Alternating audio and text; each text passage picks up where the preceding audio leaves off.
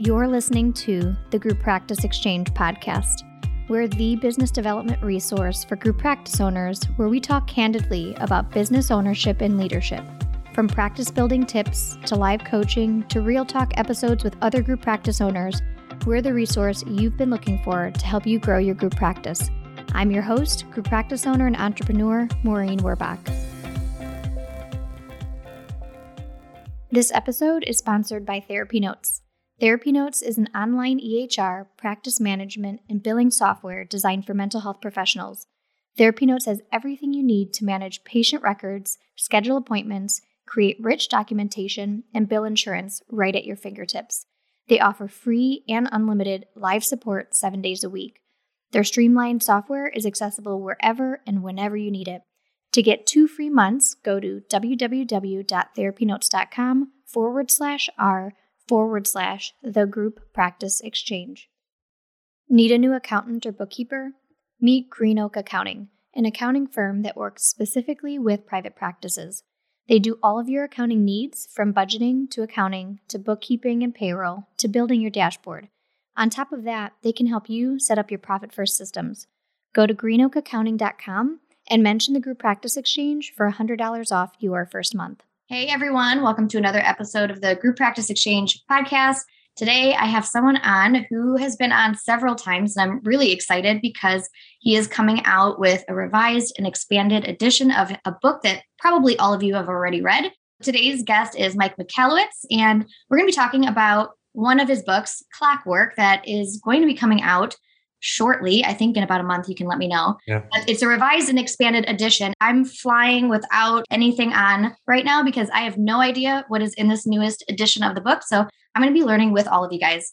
Hi, Mike. Good to see you. Thank God I know what's in the new book. So at least one of us is not flying blind, you know? It'll just be me flying blind and yeah. you're driving the ship on this one right now. All right. You got it. You got it. All right. I think almost all of my audience has read Clockwork, the first edition. Yeah. So I want to just spend some time having you talk about what's new and yeah. how that came to be that you decided to even put new things in there. There's two components that trigger me working on revised and expanded edition. This is only my second book that I've done this for. My first book I wrote an edition or renovated the book was Profit First. Two components was this. First of all, was the frequency of inquiries. So people are saying, Hey, I have a question about this. I'm trying to implement that.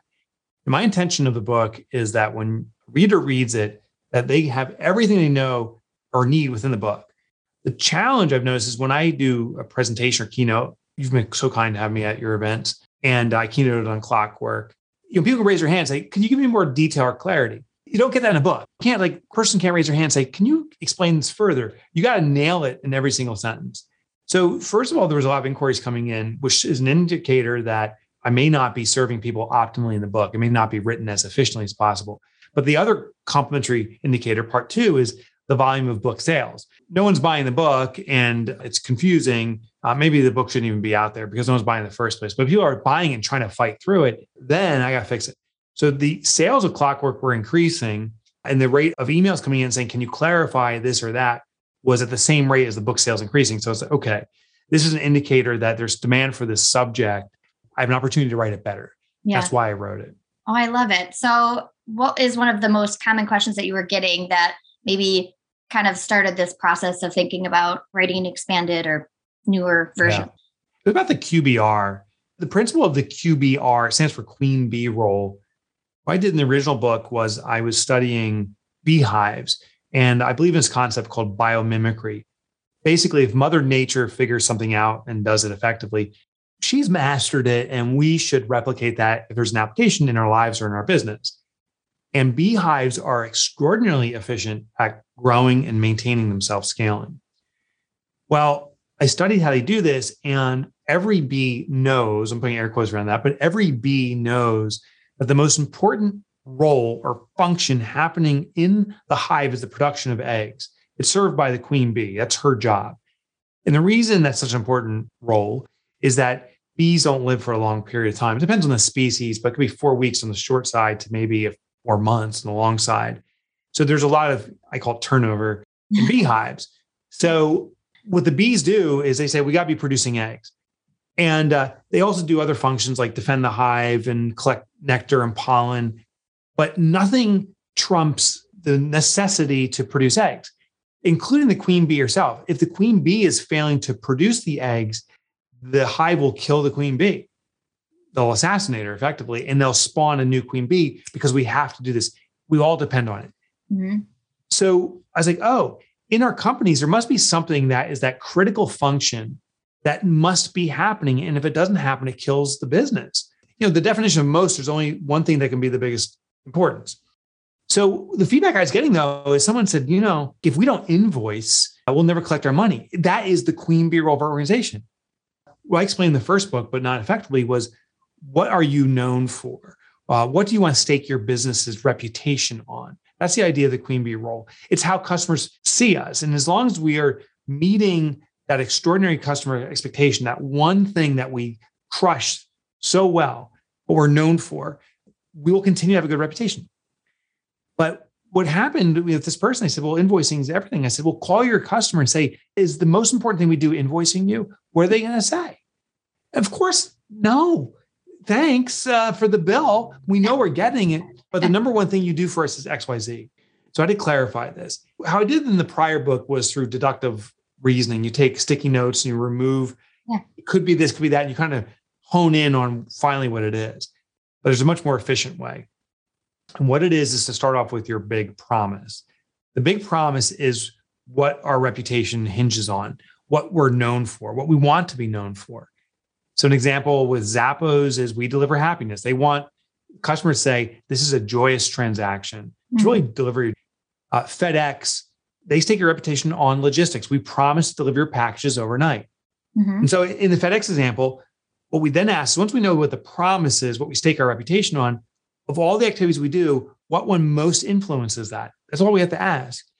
In FedEx, they have a logistics department, you know, the manages logistics and the software and stuff. They have a print shop. I was actually just at one this past weekend and need some stuff printed up. They have all these different things. Customer service department.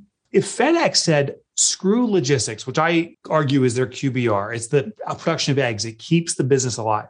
If they say, screw logistics, who cares what the packages are? But let's go all in on customer service and just wow people with how friendly we are. Mm-hmm. I think within one week, the headline is, you know, FedEx doesn't know where an effing package is, but they're nice about it. Like they're going to go out of business. Yeah. But, and this is a multi billion dollar corporation. But if we did the reverse, if FedEx said, screw the customer service department, we're not even going to answer the phones anymore. We're going to mm-hmm. double down on logistics. We'll know where every package is and we will deliver them on time. Now, one week from now, the headline is FedEx not answering the phone, but every package delivered on time. Mm-hmm. They will be injured slightly mm-hmm. for the reputation, but they will keep that billion dollar corporation going.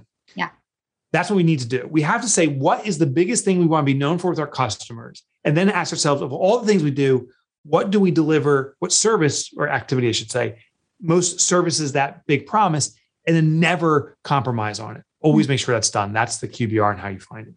That's really amazing. And I remember, I feel like I was lucky in a lot of ways to know you and have talked to you a bunch of times to uh, have understood that because I feel like when um, I read Clockwork initially, I knew what most people were thinking at the time was what's the most obvious thing? The most obvious thing is the QBR, the thing that brings them in money usually. So, like if you're yeah you work at famous footwear, like it's selling shoes, because if you're not selling shoes, then the right. shoe store doesn't exist. When in reality, there's usually something much deeper than that that is actually that queen bee role. And in my own group practice, we spent a lot of time trying to figure that out, but also having the luxury of having had your brain to begin with in it outside of the book, realizing that you know, I have uh, 60 or 70 therapists in my practice. And for us, it's not about like finding the best therapists in the world because we're multi specialty. So every mm-hmm. therapist has a different niche. When I saw clients, I did couples therapy. If you gave me a kid, even if I'm the best couples therapist and you give me a kid, I'm not going to do great. It was more about like our queen bee role was the process of effectively having our intake people, the people who are the front of the phones, coordinating the best referral within the practice. Because when that was happening, ah. clients were actually getting the results that they wanted. It's not about just scheduling them with someone in our practice, but like having a system that accurately screens what the client's problems are through the phone, pain points, their personality, because we have therapists who do have same specialties where one is more client centered and calm and like zen and i have other therapists who do the exact same have the same background do the same trauma therapy but they're a little bit more direct and they'll call people out on their shit Yep. and two clients who both Yep. have trauma one might really just need someone more calm and like let the client kind of run the session whereas another one might need someone to call them out on their shit and so we have this whole system of really coordinating the right fit therapist with client and then a whole system afterwards. So for us, I love that. I mean, Yeah. that's such a perfect example. Yeah. But in my own business, as we went through the QBR too, it took me time to figure it out. I was like, oh, maybe it's the presentation of the material of my research through keynoting and so forth. Mhm. But the end of the day, it was like, oh, it's writing books, but the promise is simplifying entrepreneurship. Yeah. So my commitment to my customers is when you have an experience with me, I will simplify entrepreneurship for you. You'll get the end results faster or easier, or hopefully both. Mhm. Then I had to go, well, what are all the activities I do that support that? Speaking, podcast interviews, so forth, writing books. And I said, of all these, what do I stake my reputation on? Well, it's writing books. Yeah. Like if I write shitty, shitty books, I'm never going to speak again. I won't get podcast interviews. I got to double down on it. Yeah. Now, my whole team isn't writing books. It's me. I have a, a co-writer, my partner, AJ, and we work on them together. But my team knows to defend that. If the queen bee is not laying eggs, the other bees don't necessarily lay eggs. They can Mhm. but they will take actions to ensure the egg production is going along. They'll they'll actually cool or heat the hive. They can do it through using their wings and other activities. So once you know where your QBR is, two points of importance here. One is it doesn't have to be served by a single person. In some businesses it is. And that's kind of where the analogy breaks down because we think queen bee, there's only one. No, you could have ideally dozens as you grow or whatever it is. And it doesn't need to be the owner. And uh, the second thing is even if someone's not doing it, they still have a responsibility to keep an eye out for it. If it's not happening, to wave that red flag or take an action to make sure the QBR is humming along again. and to connect with that, what you just said. So our practice, I know for people who are listening, group practice owners, maybe wanting to get a sense of like how that translates into our industry. Our practice recently, probably about six months ago or so. So we have an admin team who does all of the phone stuff. They have the whole system for making sure that the right fit, the clients are going to the right fit therapist and not just any trauma therapist. But we were noticing that we have a lot of KPIs and noticed that we're having some clients who were calling back wanting to be rescheduled with another therapist. They loved our practice, but the Mm. wasn't perfect. And so what we realized was that our clinical team, they were the ones, they're not part of the QBR. They don't do the uh, answering the phones and coordinating the calls and all that. But they were like, I think our bio pages, all of my clinicians have their individual bio pages. Maybe we should freshen that up. We've had them for really long. And so, similar to what you were saying, is like they have nothing to do with the actual scheduling of appointments, or there's just the clinicians who see them. But they're like, what if we updated our bios? And that's going to help our intake people be able to then reference our bios to give the potential clients just one more touch point of Yeah. people making sure that that's a good fit clinician. Yeah, I love that. It's another great example of protecting and serving the QBR. And the funny thing is, I think the general perception is like update a bio page. That's so minor. Like who really even cares? But when you understand what your QBR is, like, oh my gosh, this is a critical point. And often those perceivably minor changes have an extraordinary impact on the health of an organization. Yep. Yeah, it does. I see in my little show notes, I've been uh, curious about is the power of the 3.2 hour productivity rule you have Oh. on here. So I need to know what is this? Okay, this is crazy. This is crazy. so this research came out of England, and they identified predominantly the research was around knowledge workers, stuff you're doing, that the average person is only productive 3.2 hours per day, regardless of the number of hours they're actually working. Someone can work eight hours or five, arguably 3.2, and they're still producing at 3.2. The logic behind this is our batteries drain, like the iPhone, you got to recharge it up. It's hard to be engaged at the highest level all the time. So we have to recover. And often we do that through distraction, break time, whatever it may be. So the argument here is maybe we don't need people working eight hour days. Here at our own company, 60 or 70% of our employees are part time employees. And the, the secret, which is not so secret anymore, is they produce just as much as the full timers. They're, they're still giving the full time work, but they're choosing to take their break time at home. So whatever that may be, they have an agenda full at home, but it's not doing the activity so their brain can recover. Mhm. Our eight hour folks, our full day folks, just like myself, we need these breaks during the day just to Yep. give ourselves a recharge. So it may be a way for a business to run more cost effectively, but if nothing else, it puts us around the optimization of how to leverage people. Yeah. And maybe the eight hour day is not a productive day, honestly. I don't think it is. Yeah. Um, we are full time therapists are 25 hours. So they're salaried full time, full benefit, unlimited time off, all of that. And that's at seeing 25 clinical hours. That's what we consider full time. Our administrative team is at 40 hour work weeks, and it's been on our agenda by the end of 2022 to figure out how we can take one full day's worth of work off of all of their plates while still being able to for us it's like the phones need to still be answered. So is Yeah, it yeah, yeah, part-time people and and all that kind of stuff. So our hope is to be able to allow them to have the same salaries they have whilst cutting out a full day of work for all of them taking a full eight hours off We do that too. We cut out Fridays, so Yeah. year round. So we're 32 hours for a full time person. And honestly, we don't even track the time. So you don't have to work eight hours, just have to get your job done. Yeah. And uh, no impact on productivity. If, if anything, I think we're more productive. mm-hmm. It's a great recruitment tool too. It's kind of funny because so many businesses are on that old mindset saying, you know, 40 hour week and you better be available all times. We had interviewed one of our own internal employees is asking about how they came here. They had a job offer for about 30% more than us. And they called us and said, listen, I got this job offer asking for more money. I just want to know, can I start with you? And, and do you have a long-term plan for me? Because I, I want to come here. And we're like, yeah, we do. Her name is Izzy. I asked her, I said, why'd you come here? She's like, the culture is such a fit for me. The work-life balance is extraordinary. She's been with us now uh, almost two years. Her friends come to her and say, how can I get a job working for your company? Was interesting. And this is this line she used that, that kind of opened my eyes. And I'm putting the new book that many companies are just trying to fill in the blanks. They have a spot and just plug someone in, plug someone in. The smart company is integrating the whole person, their, their personal lives and their business lives, and really caring for the entire nurturing of that person's life. And those people seem to be the most productive and obviously the most loyal. Yeah. And we're seeing i think with covid the shift in the what employees are looking for you know Yes, Gar- oh, yeah. Yeah. and flexibility is at the top of it right now Totally. which it wasn't pre-covid you know it's usually income over everything or vacation time but not necessarily like the flexibility of being able to work from home and the office or being able to just not work if you got your work done you know and we're seeing a big shift in that now COVID in that way was a major blessing. Mhm. It forced the inevitable. It was always there, bubbling under the surface. And then Right.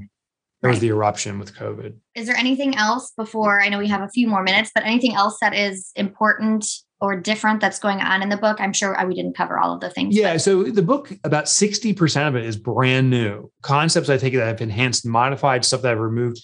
40% is original, but it's entirely reworked and reconnected. So I hope when someone reads it, they'll find this as a fresh content delivered in an even more efficient way. you have the 4d mix in there still Yeah, well, actually, we've added a fifth D, and we just talked about. It.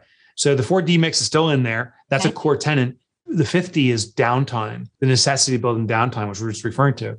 But we also added a fourth T. So we talked about the three T's, which are trash, transfer, and trim. Here's what's so interesting is I was hearing back from readers saying, I don't want to clockwork my business because I don't know what to do with myself if the business can run without me. And it's like, oh, whoa, that's not the intent. Like, book you need to be writing because that is where I love to be. Yeah, right. But Yeah. for some people, it's daunting. It's like, what do I do with my life if I'm not working? Well, the point is, when the business can run itself, we as the owners of the business now have the choice or the option to reinsert ourselves in the business in the way that we choose. Yeah. Not as a superhero swoop in and more likely mess things up, but there's certain things that we can treasure. So the fourth T now is treasure. What are the things that often are our zone of genius or our super strength, something we love to do, insert ourselves that way. But you can never get there until you extract yourself from the business and the business now running without you. Otherwise, we're a crutch for certain areas of the company. Yep. So that's a new big component. I love that. I love Yeah. both of those things. The 50 is also, I think, a perfect addition. I'm so excited to read it. I thought, oh, there's not going to be that much change. I always think that additions, like revisions, are usually a slight change. You can't tell the They difference. usually are. okay. My publisher was blown away. Like when I did this, they came back a month into this. I said, why is this going to take so long? I gave them the regular publishing. It's taken me another year and a half to rewrite this book.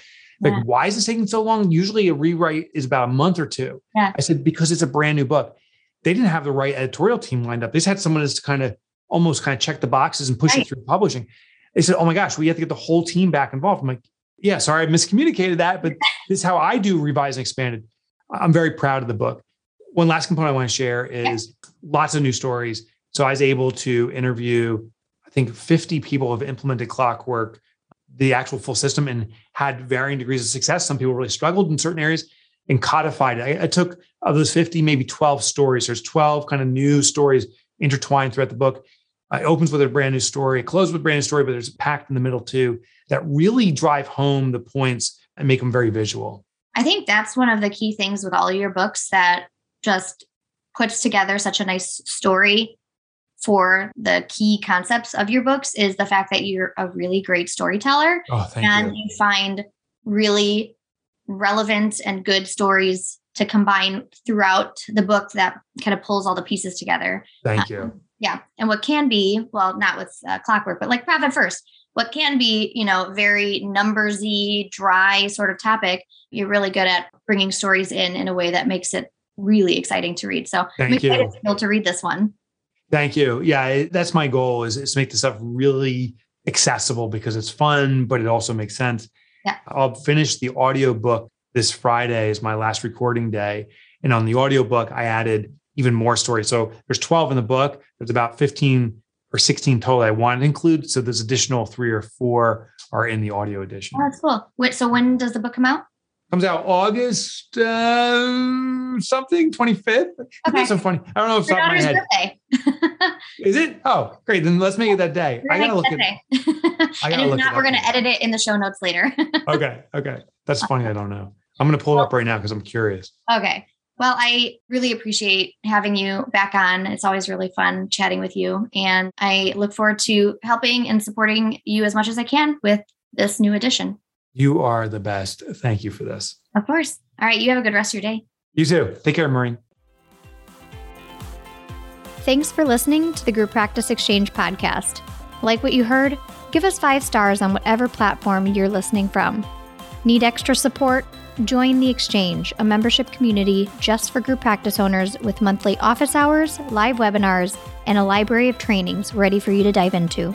Visit www.members.thegrouppracticeexchange.com forward slash exchange. See you next week.